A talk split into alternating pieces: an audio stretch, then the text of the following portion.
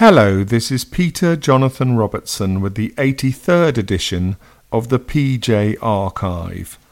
It's an interview I did with the brilliant and highly entertaining American singer songwriter, actress, and activist Cyndi Lauper. I met Cyndi in London in 1989 when she released her third studio album, A Night to Remember. Are you always pleased with your albums, or are you particularly pleased with this one? Or I, I love this one why?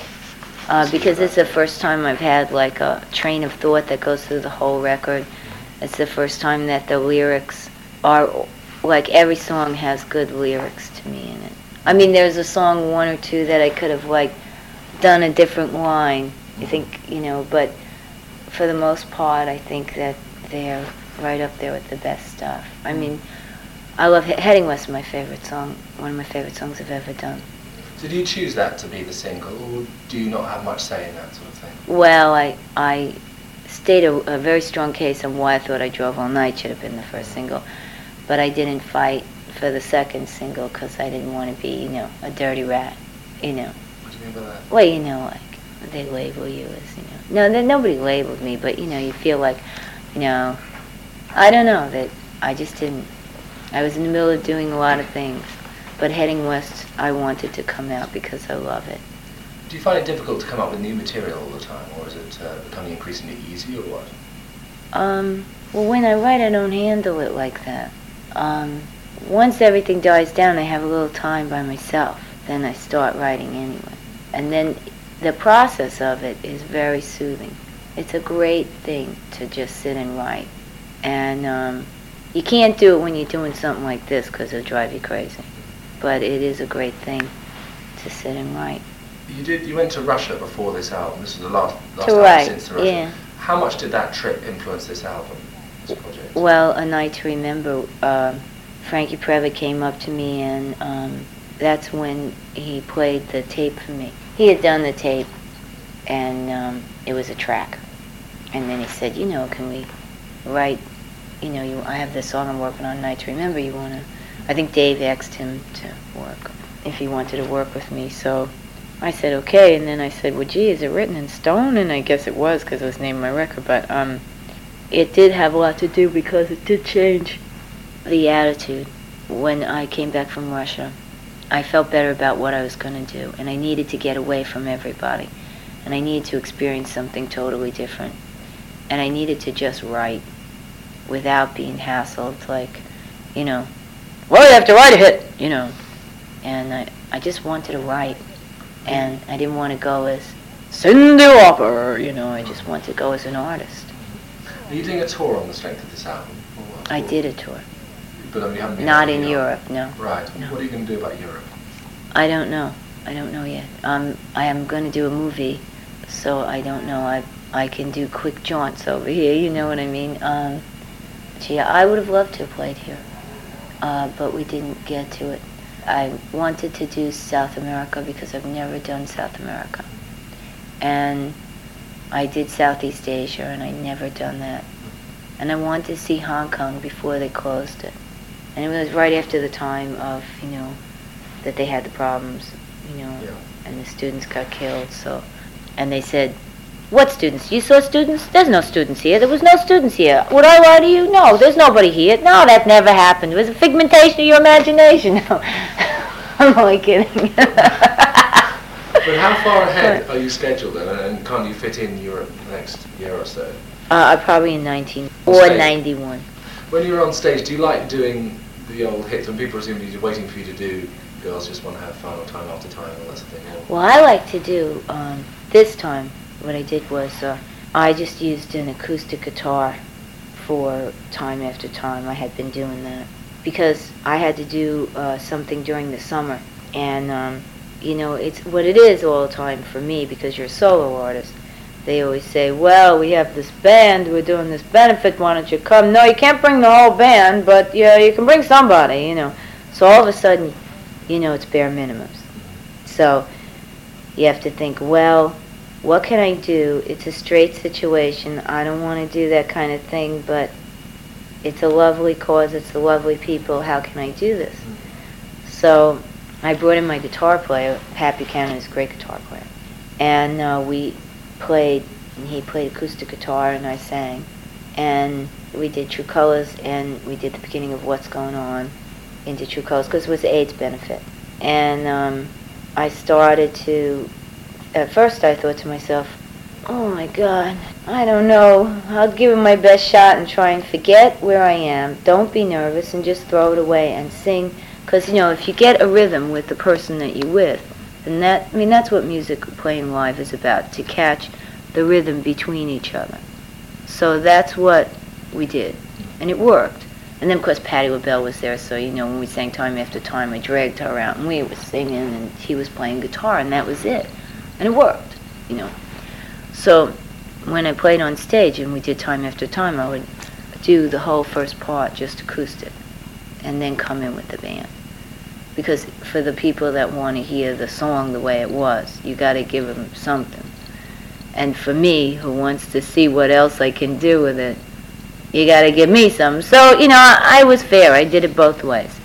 And in a song like Girls, that I usually do the arrangement and then bust out into my thing and then bust back into their, you know, what they want. But it, it's it's fun because the songs grow mm-hmm. from from where you are and you're not, especially the older songs, you're not going to play them exactly like the last band that you put together because each musician is different. Or you keep some of the same musicians, but the times have changed for them. They're different. I'm different. So you try and grow. Apart from the variety of musicians you use and the variety of songs that you have, you have a variety of images as well, which you come up with. But do you have a different look for each album? Do you have a special look for this album, for instance, that you didn't have for the previous ones? Well, my hair's a different color. I had to change from the first record to the second record because everybody started to look like that. Mm. And Because of you? well, yeah, but but what what it represented wasn't me anymore. It represented something else, and I didn't believe in what some of the that my image was being used for. So I changed it. How much is usually image and how much is you yourself? How do you feel at the time? Well, when you put your clothes on today, didn't you do that? Because you myself, felt like but I wonder how much you do it I'm the- selfish. Mhm. I do it for me. And I do it for the way I feel. But do you ever worry that your outrageous clothing or whatever will detract from you being appreciated as an artist? If I couldn't sing and I couldn't write, I would. Fair enough. Do you have similar influences in your appearance as you do as a writer? Yeah, a million. Million. I love music. I'm a big fan of music. I listen to everything I can. When I travel around the world, I know. no, I travel around the world and I try and listen to what's going on. You listen to like what's in the on the street, from the street. The pulse from the street is the most important. Although this album that I did has a lot of ballads, it's what happened. It was the natural course of what really happened to me. So it was a true reflection of what I had experienced. I can only do what I really experienced, what I can honestly sing. Because I don't want to sing a song that I have to be dishonest in. Mm-hmm. I didn't do that in my first record. I ain't doing it now. I ain't never doing it. So, you know, a greeting card song is okay if that's what you're into. It ain't what I'm into. But do you dress or, or write to shock at all? To shock? Yes, to, to be noticed, to get attention. No, I, no. I This write, is how you feel. yeah, and I try and write the best thing that I can, or the best song. 'Cause if you could write a great song, that's what you strive for, as a writer, you know. You seem to be very versatile. You don't just write there, you produce and you design some of the covers of your albums. But no, because but it's me. Right. You like to be versatile or you just are. I guess I am. I, I can't. If you have a vision, you see it through. You, and I don't know. I just did. It just happened that way. That that's what I'm doing. And also for production, if you're sitting there and you're telling them what to play, and you're talking about sounds, and you want this guy, and you talk about it's not. I like to have a partner. Yeah. I think that's. I mean, I just love the process. I think it's a wonderful thing. And when Do you you, have a favourite though of all this writing or singing? Or is there, or are you going to gradually? I don't know. I just go from day to day. I'm doing it. This is what I do. I'm an artist. This is what I do. I can't cut off my arm and say, okay, now walk around. good. You like it? Yeah, I love it. It's great. You know, I think I'll just use this hand now. You know, I can't. You worked with some of the great artists over the last few years, especially. Do you have a favourite amongst all those, or I mean, is there anyone you'd like to work with you haven't worked with? Oh yeah. Oh yeah. Well, I have to talk to them and ask them. Right. But there are great, great Is musicians. there anyone you hanker after? You mean, do I get a hankering? well, I'd like to work with David Byrne someday. I think he's wonderful. Great, great talent. There's a lot of things that I, I love to do. That I, I mean, I'm a fan of music. Every time I see, well, when I see my friends on TV and I know, you know, I'm like, oh, isn't that great? Look what they did. Isn't that great? Oh, didn't she look great? Or, you know, Are you surprised these people want to work with you sometimes? yeah, shocked. What do you think it is that makes you so successful? I don't know how, what success is for other people. Success is when I get a great song and when I get a great vocal. Something that could last through the style of things. You know? Something that shows what what the time is, in some way reflects what the time is that I live in, but also has a timeless effect. See that kind of music. That kind of music is the kind of music I'd love to make, or that I try and make. Your voice has a pretty amazing range, hasn't it? Do you, have you always had an amazing range, or is it something because you, your voice actually packed in at one point in time? Mm. Is this something you learnt from when it packed in? Yeah, the exercises on how to keep it in shape. Do you still find that a problem, or are you well in? You No, you, you do your exercises. Right. See, but the thing is, like on each record, I used a different part of my voice. Like on this record, A Night to Remember, I used a lot of my lower register that I hadn't used on the first and second. On the Blue Angel record, I did. Right. but not on this stuff. And also, I added in the sustain notes, the long sustain notes, um, which I used on my first record. So, on a tour, I had practiced, done the exercises for when I did, like when I did True Colors, I used the upper register of my voice a lot, and a little bit of the lower, but not like this one. So when you sing the lower stuff, there is a different kind of thing that happens to you when you get tired, right? So you soft palate make it really hard, so and stuck. So you do exercises for that. Um, you need a lot of w in your voice, so you do the w exercises, you know.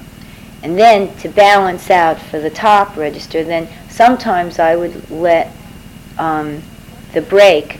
There's a break in everybody's voice. Sometimes I would let that break happen so that I could find the harmonic that if I did too much of the i would lose the harmonic. Or actually, once I did the exercises and balanced everything out, I had caught bronchitis in Hong Kong. And so then I sang with bronchitis for a month, and it was awful. And then I didn't have the harmonic. And then I kind of let it go and didn't do as much of the w exercises and did the upper register. And see, it depends on what you need to strengthen, but you always have to look at your voice and see what's happening and then pick and choose. Or if you're not sure about this, I call up Katie and then Katie will describe, well, you're doing singing a lot in this register, so try these exercises for that, and it'll bring, it'll, you need more what, so this is what you do. You practice on the W's or the U's. Or you need the E, uh, you need a thinner sound, so you practice on E. You know, I use my voice, and of course, then if you put distortion in your voice, which is the rasp, that's not healthy at all. So then you got to do the E sound, and you got to reduce the swelling because that causes swelling and shrinks your range. So you know, that's how it is. It's Right. that's how you think. You know, after a while. Can I ask about this film that you're going to be doing? Tell me Mhm. about that. Um, it takes place in February, the second week of February. It starts. I start training for it, like when I come home, because I have to learn swimming. I want to. Uh, she's a real good swimmer. The part that I play. What- What's it about? What's it called? It's called Paradise Paved, and it's um, um, like a murder mystery with comedy, but it's suspense. You You know. the lead role. Yeah. Right. Yeah. And Who else is in it? I don't know yet because I've been here and in Chile. And but um, they're talking to a lot of people. I know that they casted some people, but I don't know. It's your second movie, isn't it? Mm. Is this something you intend to go into in a big way, acting now? Um, I like it and I like to do it.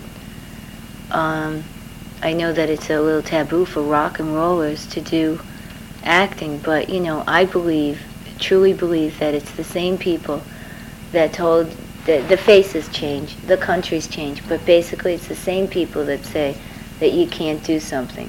Just like when I wanted to be a singer, and the people said, somebody's got to clean the fish, you know, you can't do that. Don't, don't think you're going to do well, because you're not going to do well. You know, so I didn't listen to them either. So, you know, I don't know. I like acting. I can't not sing. And I don't know how they'll develop together. I have not seen one musical I've ever liked, you know, except the old ones. But I don't want to a do the old ones. No, this isn't a musical. Right. No, that would be petrifying.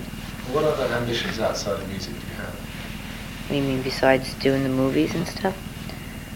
Uh, getting a driver's license?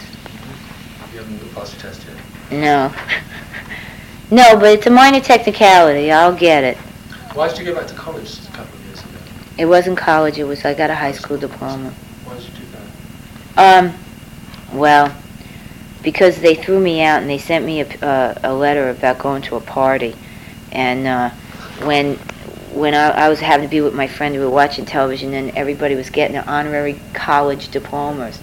So you know, me and my friend were laughing, and I said, you know, they sent me this letter, and they want me to go back for this party, and she said, make them give you a, nullify the expulsion and make them give you an honorary high school diploma.